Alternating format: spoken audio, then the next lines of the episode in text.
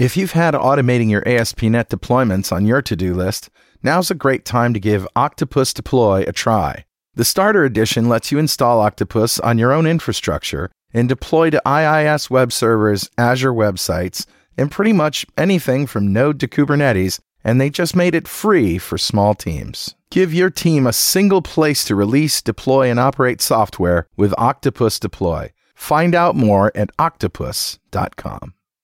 .NET Rocks is being sponsored today by Text Control, the company behind TX Text Control, a Microsoft Word inspired document editor library and document processing engine for your applications. TX Text Control is fully customizable and programmable and is available for most platforms, including ASP.NET MVC, Web Forms, WPF, and Windows Forms. Recently, they released their Angular and Node.js versions that allow the integration of WYSIWYG document editing into your web apps. TX Text Control really shines in applications that do mail merging and reporting, where Microsoft Word compatible templates are merged with JSON data in the client, or pure server side applications that create Adobe PDF documents. So try TX Text Control for free and see the live demos at textcontrol.com slash demos.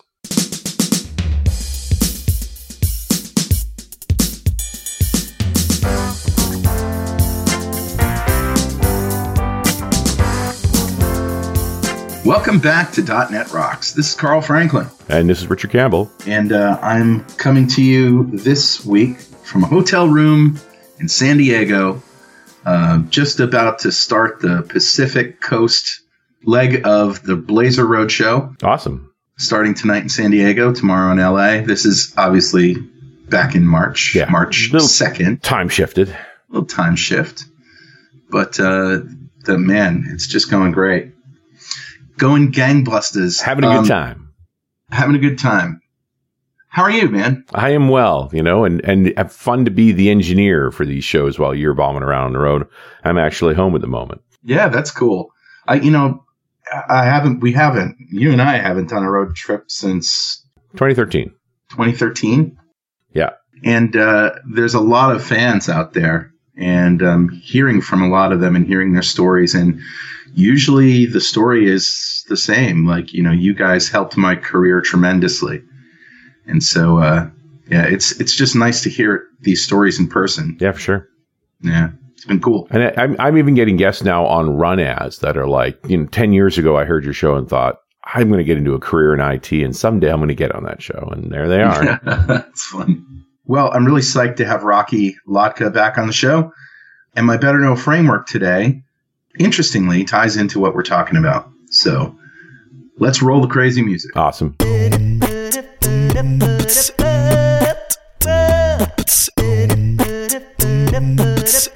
All right, dude, what do you got? So less than an hour ago, Richard and I got an email from somebody at opensilver.net. Hmm.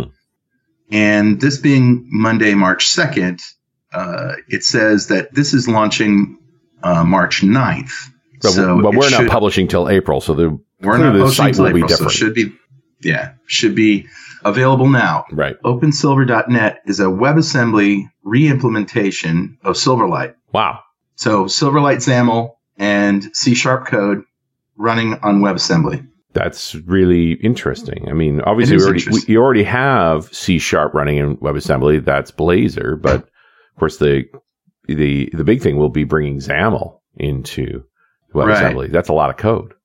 Well, the component model is not Silverlight. Like it, you know, it's more classic Yeah, sure. C sharp events and that kind of stuff. So I actually think the component model is what makes Blazor really amazing. Yeah, So, uh, you know, if you have Silverlight apps that you're still supporting, uh, support from Microsoft is going to end in October 2021. right.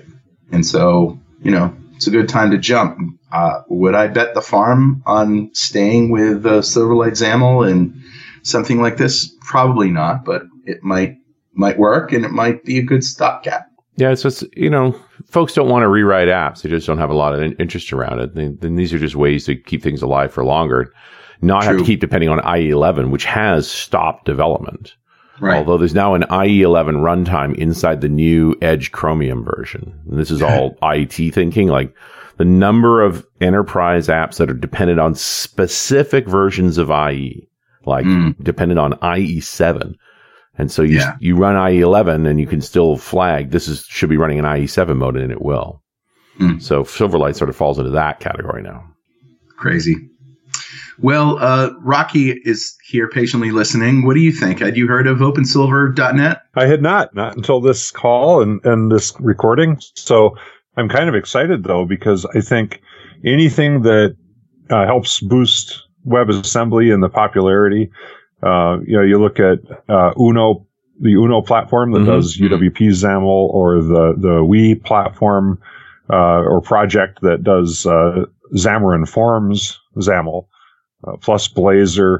And, and I would hope that we start to see all sorts of UI frameworks from, um, other language, you know, uh, Rust, Go, Java, um, you know, UI frameworks in those spaces because I'm convinced that the future for, for most of us, the future of client side development is in fact, uh, you know, WebAssembly based one way or another.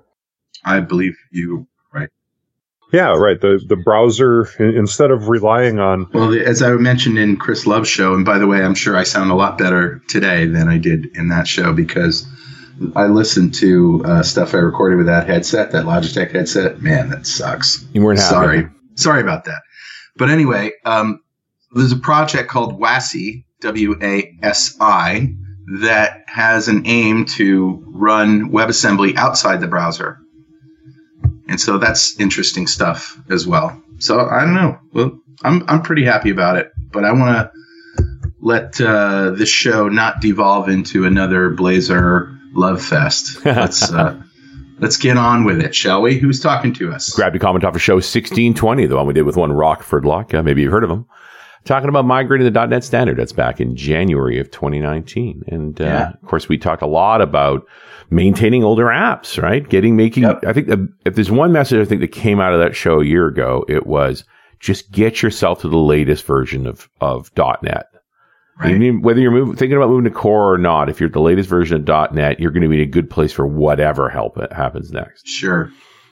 And, uh, and Mark Rossi said, very relevant to our current conversation, I found when trying to move older, large applications that have dozens or hundreds of screens to a more recent version of .NET, that it's usually more effective to rethink the way the app was built in the first place rather than migrate it as is. Oftentimes the business model has changed. Most of the controls in the forms aren't even used, and some of the technical decisions don't make sense anymore. Supporting the application as it stands brings very little return on investment. Inevitably, of course, in 10 to 15 years, the next generation developers will be doing the same migration from .NET standard to whatever the next .NET is.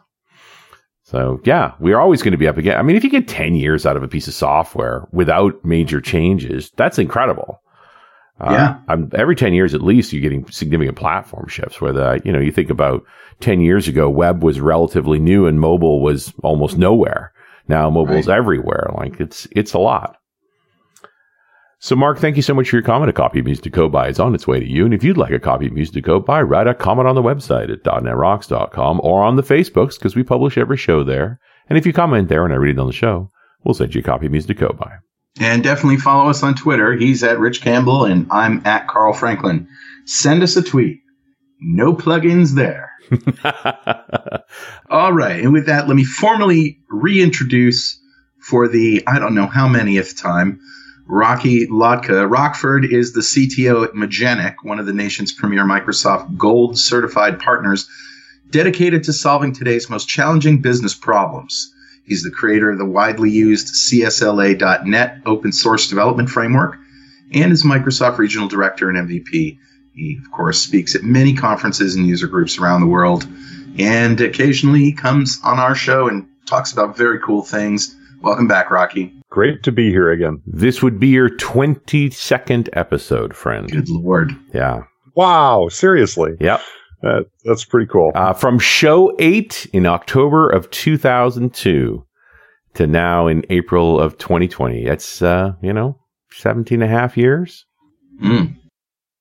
And you haven't uh, jumped ship to Java programming yet. uh, not personally, although the M- Magenic has uh, radically expanded into the Java space, but I, sure. I personally am uh, still a, a, kind of a .NET focused person. I'm, so. I'm, I'm, sure that's a demand issue, right? Especially at the enterprise level. Like they're struggling to find Java programmers these days. Yeah. Yeah. Oh, it is. Yeah. It's, uh, recruiting is challenging mm-hmm. and, you know, we, we shifted our focus over the last couple of years to be very much around cloud, you know, Azure, right, AWS, Kubernetes. Mm-hmm. And if, if you say that your focus is cloud, uh, really that means .NET Core, but it means Java and it probably means Node. And so those are the three primary right. platforms that we do because those seem to be the dominant platforms. If somebody says, "Hey, I'm gonna, I'm gonna go to the cloud," and they're and they're building their own code, then that's going to be Java on Linux containers. Well, that's true. And interestingly enough, pretty much all of our .NET Core work is on Linux containers also. Right, of course. Well, I, I still don't think the Windows containers are there yet, still. No, and I'm kind of of the opinion that even when they do arrive as a stable option, that their real focus is on legacy software. Yeah, like, I think you're you right. Know, I, I, need to lift and shift um, a .NET framework um, website or something, right, uh, into a container because my new infrastructure is container based, uh, and the only way to do that is on a Windows container. Mm. But hmm. if I'm building something new with .NET Core, uh, re- realistically, especially if you're building cloud focused or cloud native code, mm-hmm. you really, really do not care what the underlying operating yeah, system is. And, and, and so then why wouldn't you pick the most stable container option? Yeah, best known, most mature, best instrumented, and for the most part, smallest too. Like yeah. They, yeah. They've done a lot to make Windows containers smaller, but they are still not smaller than an Ubuntu implementation. Well, we're here to talk about the latest CSLA.net. And uh, the 20 or so times we've talked about it, we need to first introduce it or maybe reintroduce it to the listeners. Just tell us about what it is, how it started, and uh, then we'll talk about what you've got lately in CSLA. CSLA, I, I think of it as being a home for your business logic. Mm. The you know, the world that we live in has all sorts of frameworks to create UIs, and it has all sorts of frameworks to talk to databases. And there are very few frameworks or, or um, foundational structures to organize your business logic so that it is maintainable over time, consistent, and uh, ideally reusable. Uh, you know, behind different kinds of user experience, and right. all of that that is the goal of CSLA uh, at, at its core is to be a rules engine and also a, a coding pattern that you can follow to create business logic that is independent of any particular data access technology and is independent of any particular UI framework. And it's uh, originally from a book that you wrote, uh, an object oriented VB book, right? And then it's open yeah, source right. and it has evolved uh, all on its own, right? Yeah, it started back well, actually in the VB five, VB four days, something like that, back in 1995, 96 is the when the kind of kernel of the ideas crystallized, and of course it's been rewritten uh, for .NET and and uh, ported to C sharp and and uh, I, I, continue to write books about it. But yeah, mm-hmm. it really was an outgrowth of writing some books way back about how to build enterprise software originally with VB and COM and then in the early days of .NET. Right. And so we all write business logic and try to keep it away from the other tiers as much as we possibly can. But you've got some really cool features in there that support, you know, um, binding and undo and uh, there's just some really good stuff in there that that makes it appealing to anyone now, of course, because it can go anywhere and work with any kind of, you know, .NET Core or .NET. Yeah, that's that's exactly right. So, what are some of those other little feature nuggets inside CSLA.net that make it really appealing? I think the big thing that most people find value is that if you use CSLA to create your business logic, then you can data bind to uh, ASP MVC front end or to a Razor Pages front end or a UWP front end or now to a Blazor or Uno front end in WebAssembly. And your code is unaffected, your, your business logic. Right. So you have a different layer for each one of those user interfaces that you can just swap in interface based kind of thing? CSLA implements all of the standard or what used to be standard data binding interfaces from Microsoft mm. back in the Windows Forms, Web Forms, MVC, uh, WPF days. and, and I say back in those days, but mm-hmm. let's face it, that's where, you know, an awful lot of code still, you know, does that. Right. Um, these days, Microsoft has largely moved away from those formal interfaces and is using uh, newer, better, at least different approaches to to do their data binding. And what CSLA does is uh, mitigates any differences between the way those data binding interfaces used to be used or the way that they are or are not used in current UI frameworks. So, uh, again, the idea being that you write your business logic and, and create your uh, domain models using an object oriented, essentially a domain driven design philosophy. And, you know, we were talking about how code changes over time and, and, uh, the idea, um, from, from the, you know, the caller, uh, mess, you know, earlier in this recording, mm-hmm. Uh, or earlier in this show, uh, about how oh, every 10 or 15 years you have to throw everything away and start over. Mm. And I agree that at the UI level, that's almost certainly true, right? I mean, the way we used to think about user experiences, you know, 10 or 15 years ago compared to today is quite different. I was thinking about making a and, coffee table book of all of the previous versions of .NET sample apps.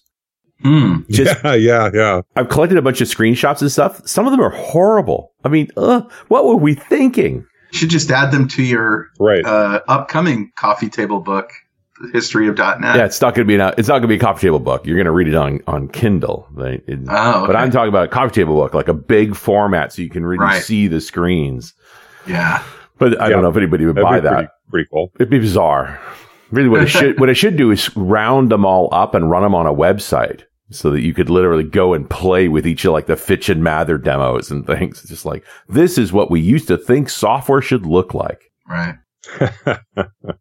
What's interesting though, and and this is bringing it back to the the idea of of a consistent uh, business rules and, yeah. and business domain level, is that for all that our UI expectations change, business itself does not change very fast. Mm-hmm. Mm-hmm. Yeah. And, and, I know that flies in the face of a lot of convention. You know, early in my career, I was always told, oh man, you developers are slowing us down. Business moves at the speed of whatever. Right. And software developers are slowing us down. But what I've realized over my career is that the, the company that I worked for at that time, when I heard that, uh, still does the same thing today that it did 30 years ago they still have customers. They still take orders. They still deliver concrete ready mix. Uh, you, you know, their, their business has not in fact changed in any meaningful way. And I would bet you that their business rules have not changed because like the, the realities of, um, mixing concrete and delivering it, uh, yeah, it's just not something that changes. Yeah. But there, I mean, there are, I would think the main thing is that they resonate at different rates, right? There are new tax rules. You may, you know, incorporate back ordering or you've gone omni-channel for distribution. Those are changes that change business rules versus, hey, we're using tablets now in the field, re-render the right. UI to work in a tablet. Like they're very different things. They both need to be modified. But I, I agree with you that the chances of you need, hmm. like, I think the statement that the, the caller made, and I like that term because it's so radio, um, the, you know, throwing it away. It's like, nah, if you've got the rules well contained, a lot of those rules are going to come forward. Yeah, that's exactly my thought. Yeah. and and I think that's where.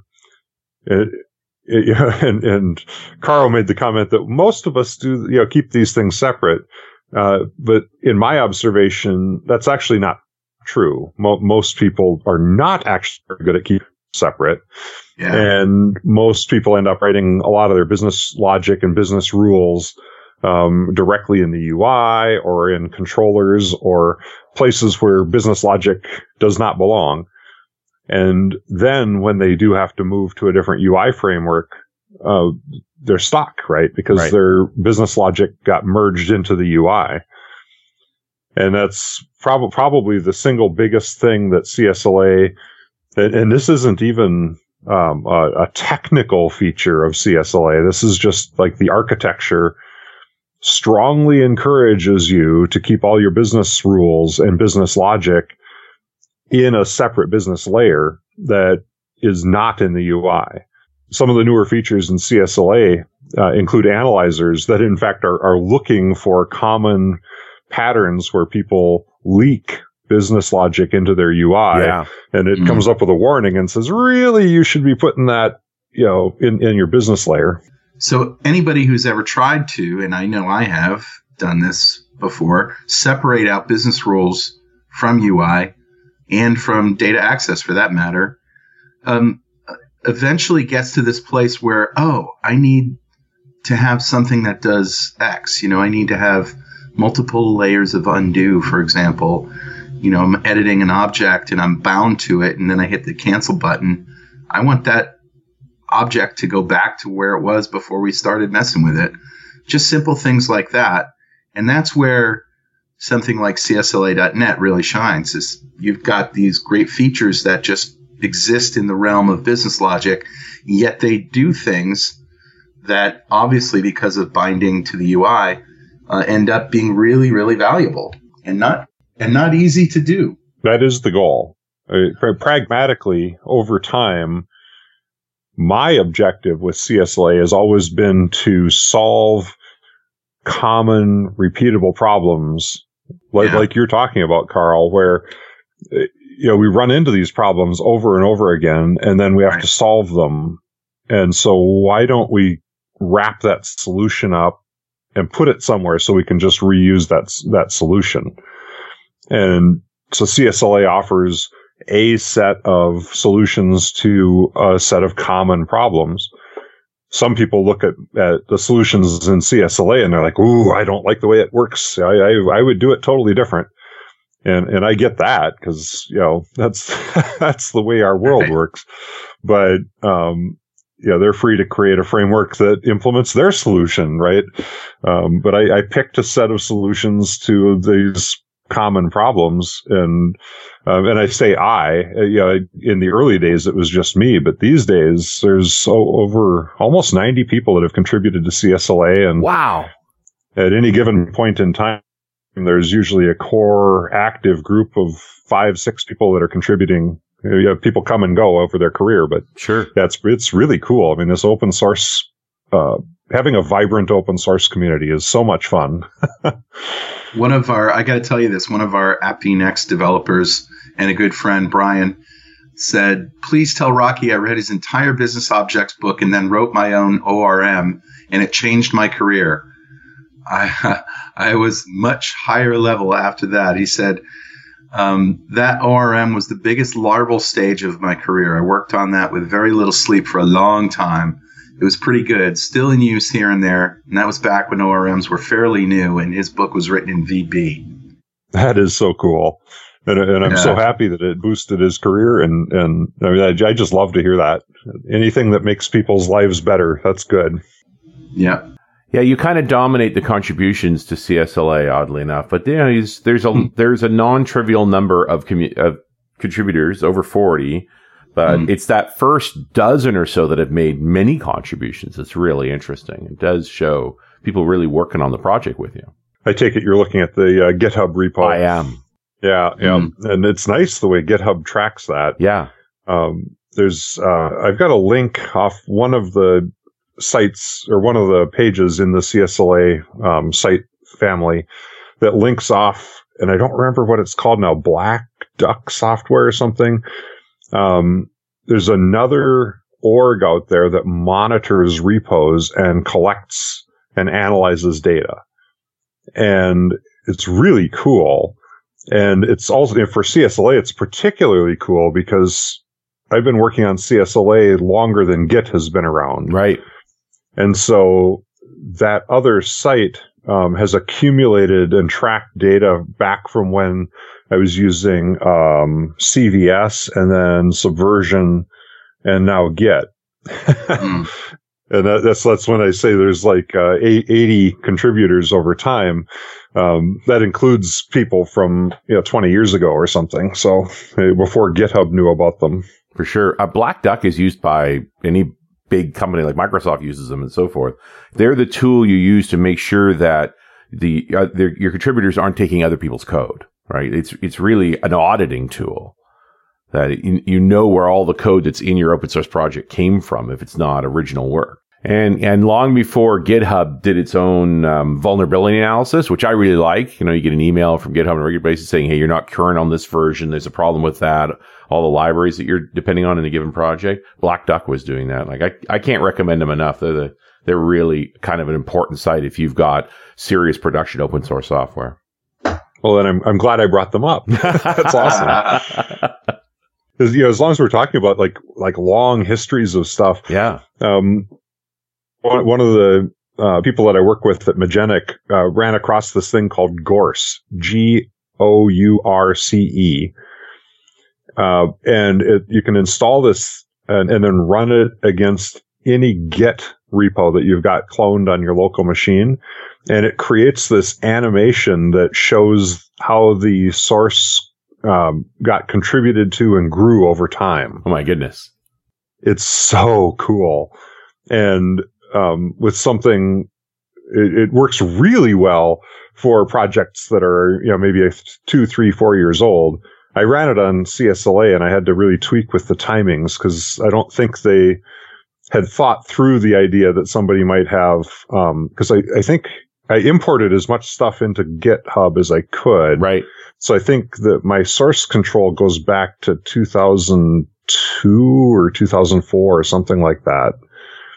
And um, so I had to speed their animation up, is what I'm saying, to make it cool. it's just so long, you know. But it is. It's such a real. It's neat, especially if you've got a a larger project with a lot of contributors or a lot of uh, um, where you've changed the structure of your repo over time. Sure um, it, it I, I, can't recommend it enough. It's mesmerizing to watch cool. the the animation. Yeah, I can think of a few projects I'd like to run a tool like that on. Of course, yeah, we, we're in the same boat as you with .NET Rocks. Like, if you want to find out how good your your podcast player is, point at the master feed of .NET Rocks. Here comes 1,700 episodes. Hope you're ready.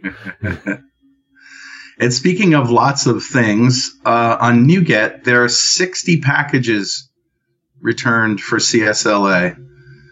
Oh my goodness! Uh, yeah. And so, help us understand which ones we need.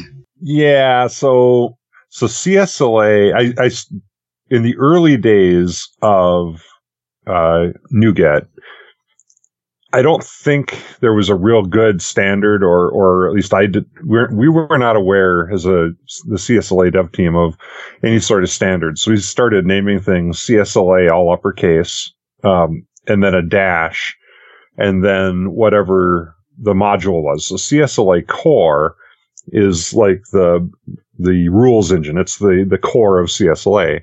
So no matter what UI you're using, you have to get CSLA core no matter what, you have to have CSLA core.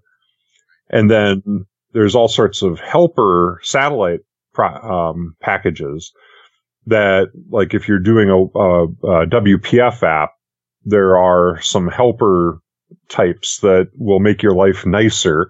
Or if you're using Entity Framework, there are some helper types that will make your life nicer. And they're optional, but you can use those. And so then you start to think, well, there's Windows Forms and WPF and Web Forms and uh, MVC and Silverlight and uh, UWP and Blazor, right? And and so you end up and Entity Frameworks, you know, like I think right now we do four, five, six, and Core, um, plus direct some helpers for Direct SQL. uh, you know, so basically all of these satellite assemblies, you end up with a bunch of, I think we build like 40 projects at this point. Okay.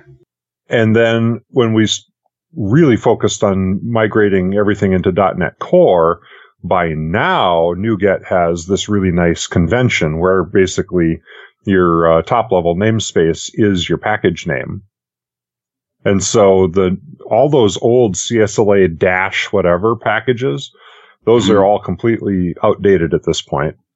Oh. And all all the ones that are uh, capital C and then lowercase SLA um, and so the, the, the CSLA core is in fact now called just CSLA. That's the package name.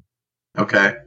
And then there's like CSLA dot Blazor and CSLA dot entity framework core. All right. So you need three ultimately. You need CSLA, which is the sort of the middle stuff, and you need one for your UI helper and then one for your backend helper. Is that right? Yep. Pretty much. So three packages. But they're, you know, thanks to the way NuGet works, like if you're building um, uh, a WPF app, you would just reference csla.wpf and the it'll bring in the CSLA core because it's a dependency. Uh, right. Okay, sure, sense. yeah. So yeah, you know, you actually for the most part, you just go, oh, I'm building a Xamarin Forms app, so I'll bring in, you know, the CSLA.Xamarin Forms. Right.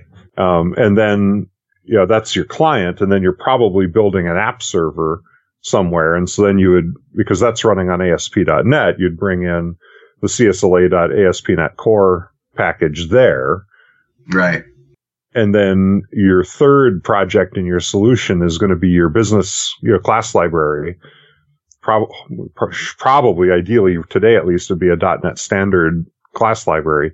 And so there you would just bring in CSLA itself. Right. Because you don't need any helpers because that's your business logic. Right. And for better or worse, of course, you still got like that. The old CSLA core is the most downloaded one of them all for obvious reasons. So mm. you've got your right. you've got legacy effects happening here, Rocky. totally. Well, it was a big deal, and we, you know, I just uh, my kind of the core developer community, and then also with the broader CSLA community on the forum before um, renaming all the packages because that's a disruptive thing, right? Yeah, sure. Um, but uh, the overwhelming consensus was that for you know, at some point you got to bite the bullet. Yeah, it's only going to get worse uh, over time. Yep, yep, and and you know so, but it is it's painful and it's a source of constant questioning when people um, go from you know C- the old CSLA to, to CSLA five, and they're like, "Hey, how do I get to CSLA five? There's no you know NuGet doesn't show an upgrade for it, right? you know, yeah. it's like yeah, you actually have to manually remove the old package and add in the new one. Yeah. So and then they're like, "Ah, what are you doing to me?" exactly. it's like okay, it's uh, I feel I feel bad for you, and yet you know, yeah, we did this for a reason. And guys, I'm going to interrupt for one moment for this very important message. This episode of .NET Rocks is brought to you by Datadog, a real-time monitoring platform that unifies metrics, logs, and distributed request traces from your cloud containers and orchestration software. Track the health and performance of your dynamic containers, apps, and services with rich visualizations and machine learning driven alerts. Datadog's new cluster agent streamlines data collection from large container clusters and allows you to auto scale Kubernetes workloads based on any metric you're already collecting with Datadog. To start monitoring your container clusters, sign up for a free trial today, and Datadog will send you a free t shirt. Visit dd.netrocks.com to get started.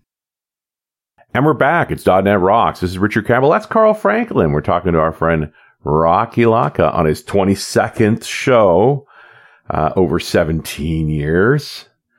Uh, and uh, digging into CSLA 5.1, and I see Blazor support. How you feel? You you've already said earlier, like you you you think the browser is going to win all the things. You like Blazor server side? I do, and I'm surprised at that because I was my my enthusiasm for Blazor to start with was all about WebAssembly and being able to run stuff in the client. Mm-hmm. And but of course, as, as, you get into it, you rapidly discover that the debugging experience is horrific. Mm. And so then I, I basically what I, what I've come to after using this for some months now in in, in depth because I, I just wrote a book on this whole thing um, is that they're the same server side Blazor, client side Blazor, especially if you're keeping clean separation like we've been talking about with your Right. business logic and whatnot. Um, you, you literally can write the same code and then share it. And I've got a chapter in the book that talks about that. And I think Carl's got a blog post that I saw that Yeah. talks about, um, you know, creating a, all your UI in one project and then, um, you know, putting it into a server side and client side project. Yep. Um, and that's the only way I work now because that way I've got the full server side debugging. But if I want to run it and take advantage of the CPU and memory on the client and get all that scalability, it, you know, no problem, right? I also love the component model, probably more than I love the idea of running stuff in a browser. The component model that works on both sides has simplified, greatly simplified things like events and binding. And the way that works is just so elegant. I mean, just compared to standard C sharp, right? Try to, you know, make an object that raises an event in C sharp and there's a few steps this is just here's my event here's what i'm passing um, and then it's just so beautiful i don't know Uh, am i overreacting rocky do you think it's really no, no, I, I agree with you. And, um, I, I, agree. It, it is a very well architected composable UI model that is probably the best that Microsoft has. You know, if you if you look back at Windows forms, web forms, um, UWP, WPF, um, you know, some of them enabled the concepts. Uh, you know, like like XAML in particular, the the they built the tools that would allow you to do this, but it wasn't really built into the box. Right. right And here with Blazor, they just said, yeah, we're, we're not only going to give you the tools to do it, but we're actually going to base our entire framework on this model of composability. Yeah. And it's absolutely awesome because now I feel, um, super comfortable, of course, using the component model because Microsoft's using it. Blazor itself uses it. right And so it's not like it's an add on or an afterthought. right I was just talking to a yeah and, like i said they've just simplified they've taken out every little bit of ceremony that you could possibly have in a in a component model and they just concentrated on making you productive without having to do a lot of extra stuff and it's not lacking for any kind of features as far as i can tell I agree. No, and and and this affected the way that the CSLA Blazor, uh, you know, like I, like I said earlier, every all these different UI frameworks would create a satellite assembly or or, or a package in NuGet for CSLA to just kind of smooth over the rough edges for and uh, it, it affected the CSLA Blazor package in two ways. One, there aren't actually that many rough edges. Hmm. Um, and then two, the CSLA's rules engine is way richer than simple error type validation. There's a lot of things that CSLA offers from a rules perspective. I Right. guess as you would hope for something that's all about business logic. And in, in version five, like, and quite completely mature. Right, right, exactly. I mean, this stuff's been around and used in some very big organizations Mhm. for a long time now. Yeah. So, but the the Blazor component model made it easy to uh, create helpers in the CSLA Blazor package that are designed with the intent that you will wrap and create your own reusable components. And so, like in my reference app, the project tracker sample for CSLA, um, like I've got a uh, an edit uh, like a text edit control or component I, is the correct term now. I, I keep using the word control, but I do um, too. component. Yeah. and, it's just because you're old. You're all old. 20, Ah. 20 years of saying control Yeah. is kind of hard to uh, Yeah. break. You're all But- old. Yeah, so it encapsulates. It's like, oh yeah, here's you know an HTML you know text input that is wrapped with all the um, authorization and validation and and other business rule helpers that CSLA offers. So it's a super rich component um, that you can just use everywhere, right? It's like, oh, that is so cool. And then, um, at least the way that I tend to create all my data entry forms is in a table, an HTML table, right? And so then I've created a uh, an input text row uh, component Hmm. that has you know column one is the uh, label, which also comes out of the um because it can be localized and globalized inside of CSLA. So it pulls that text out and puts that in row column one, and then puts the composes this uh, really nice text input control into or component uh, into column two, and. It, it's just it makes like when you go to create a data entry page in Blazor, then you just have one h you know one element in your markup that says, "Hey, I need a, a text input row," and Yeah. you know, quote unquote, magic happens. But it's not really magic because you can like just wa- easily walk through these components, these UI components, and go, "Oh, I see how they work," and and then you can tweak them if you want to have a different you know UI look, feel, or whatever. Right. I, I love the composability. Uh, that's really what I'm getting at is that it, it's, uh, you know, Blazor en- enabled some scenarios that, that we did similar things with XAML, Mm. and I love so XAML. hard, though. It- but it's so much easier. right? I know. Just the data binding syntax in XAML to do things that should be easy.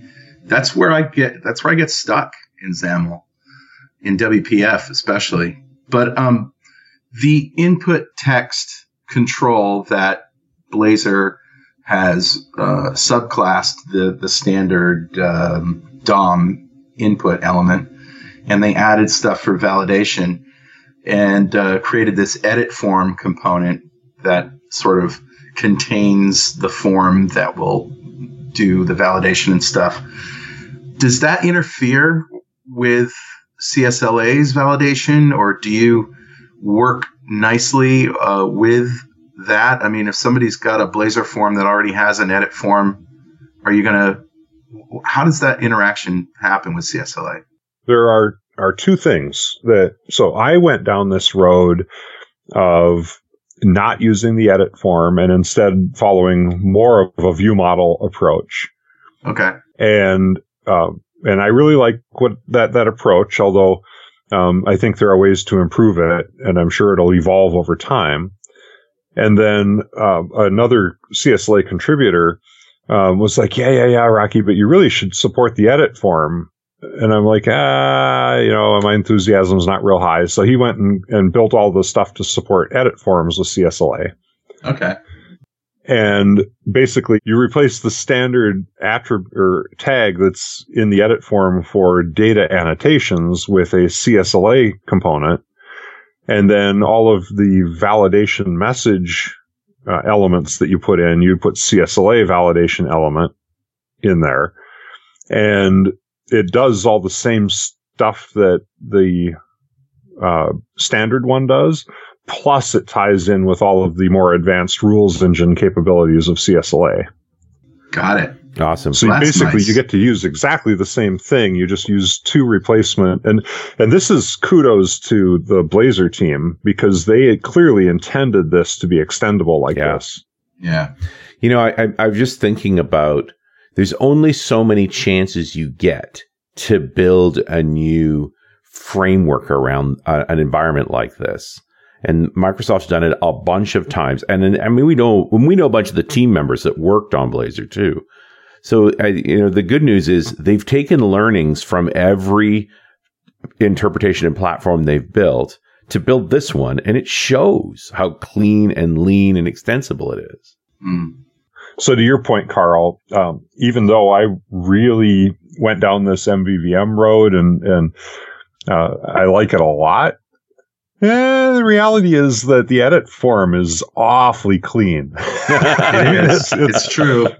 It it is a really nice model, and and you just drop in these two replacement uh, elements for CSLA validation instead of the the standard stuff, and and you get ex- you know the same basic experience, just again with all of the the because I keep saying it's more advanced, but like so CSLA does errors, warnings, and information messages. Yes. Um, and so the CSLA validation tags just make all that happen. Yeah, that's nice. So in your MVVM with Blazor, so first of all, just to tell people who haven't experienced it yet, if you just create a standard Blazor app, you get pages with you get pages and those pages can have these at code blocks. And so you can essentially have, you know, your markup at the top of the page and then a code block at the bottom of the page where you can have your, you know, event handlers and whatever code you want. You can uh, override some of the component base virtual methods, you know, for the lifecycle management stuff. And you can also create a a code behind, for lack of a better word, a code behind class that just like you know you can do in other frameworks and other UI frameworks. So with that code behind class now, you it, it's not really MVVM, is it? Because you've got the event hooks and all that stuff, all of those things. How does one MVVMize a Blazor page? The way I chose to do it is that you, at the top of the page, you inject a view model for a specific type of model. Mm-hmm. And, and, and this works because CSLA models, um, if you do it correctly, your CSLA domain model types already are, are designed to support the UI. Yeah. Uh, and so, yeah, so you just inject a csla.blazor.view model um, of your business, you know, your domain type, Mm-hmm. and then you can bind to it throughout the page because including events, methods, everything else, because the, the, the way that Blazor's binding works is so flexible. Right. Uh, you know, cause it, you know, like an event, uh, uh, an on click event from a button, yes, it can bind to a handler that's written in that code block, but right. it could just as easily bind to a method that is implemented in your view model. So your view models still contain those um, event parameters, then the event callback types.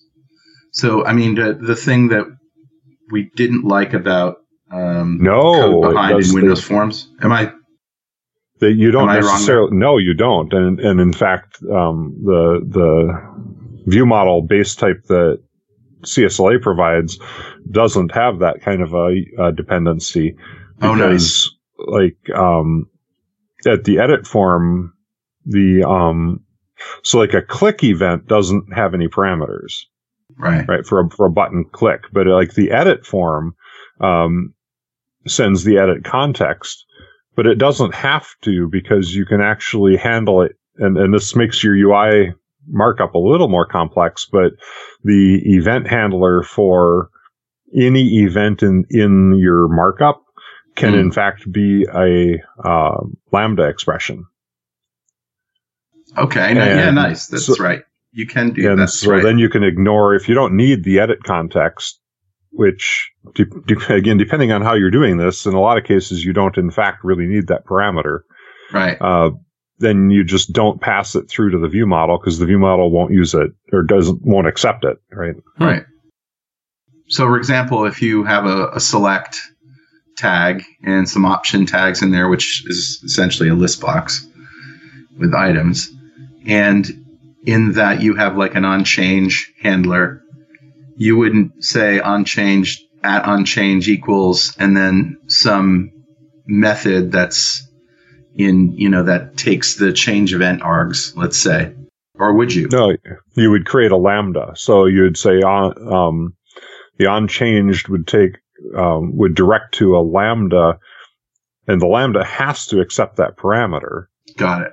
But then the lambda expression is usually it's a one liner, right? It's like open Right. parenthesis um, E for your args, you know, Mhm. close parenthesis, uh, the forward arrow, Yep. uh, you know, e- equals, and, and, um, and then your method call that you really wanted to call. Um, and then maybe you pull the, uh, value out of the UI Right. specific args, but the method expects an int or something. Yeah. Yeah. That's very cool. It is. It's. it's. This is where the like like you were saying the the XAML bind to do that in XAML data binding Oh yeah. would have required a lot of work. Yeah. You got to call Billy And- Hollis for that. I, in fact, I'm I'm having a hard time mentally scratching his head picturing too, how you would in fact do it. It, it was a lot of work. Um, and in the Blazor model, you know, because of the, the just they're running a C sharp, just just a little bit of C sharp code, right? And so you have full access to just here's the method name or here's a lambda or, you know, whatever you want to do. So it's so flexible. So, how does CSLA.net work with third-party components? Um, you know, DevExpress is sponsoring this roadshow, this Blazor roadshow, and you know they have grids and schedulers and charts and things like that.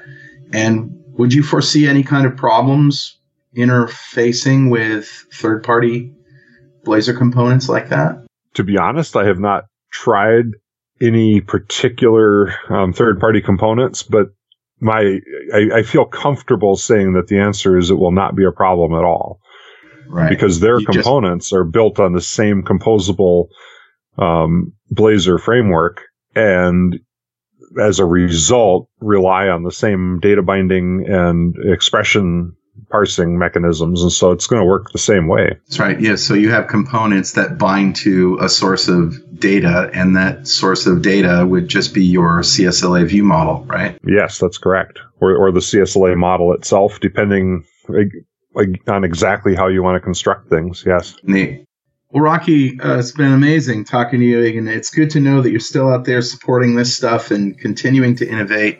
And uh, I'm really glad that you and I both share that, and I'm sure Richard does too. Share the enthusiasm for the Blazor component model, and and uh, we just want to continue to spread the word. But thanks again, man. This is great stuff.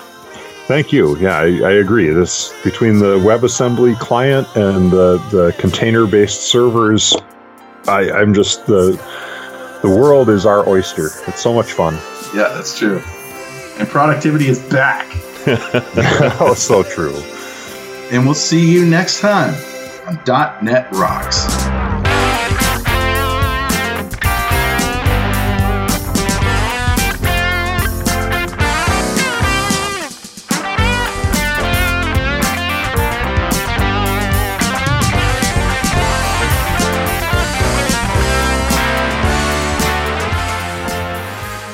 .NET Rocks is brought to you by Franklins.Net and produced by PWOP Studios, a full-service audio, video, and post-production facility located physically in New London, Connecticut, and of course in the cloud. Online at pwop.com. Visit our website at dotnetrocks.com for RSS feeds, downloads, mobile apps, comments, and access to the full archives going back to show number one, recorded in September 2002. And make sure you check out our sponsors, they keep us in business. Now go write some code. See you next time.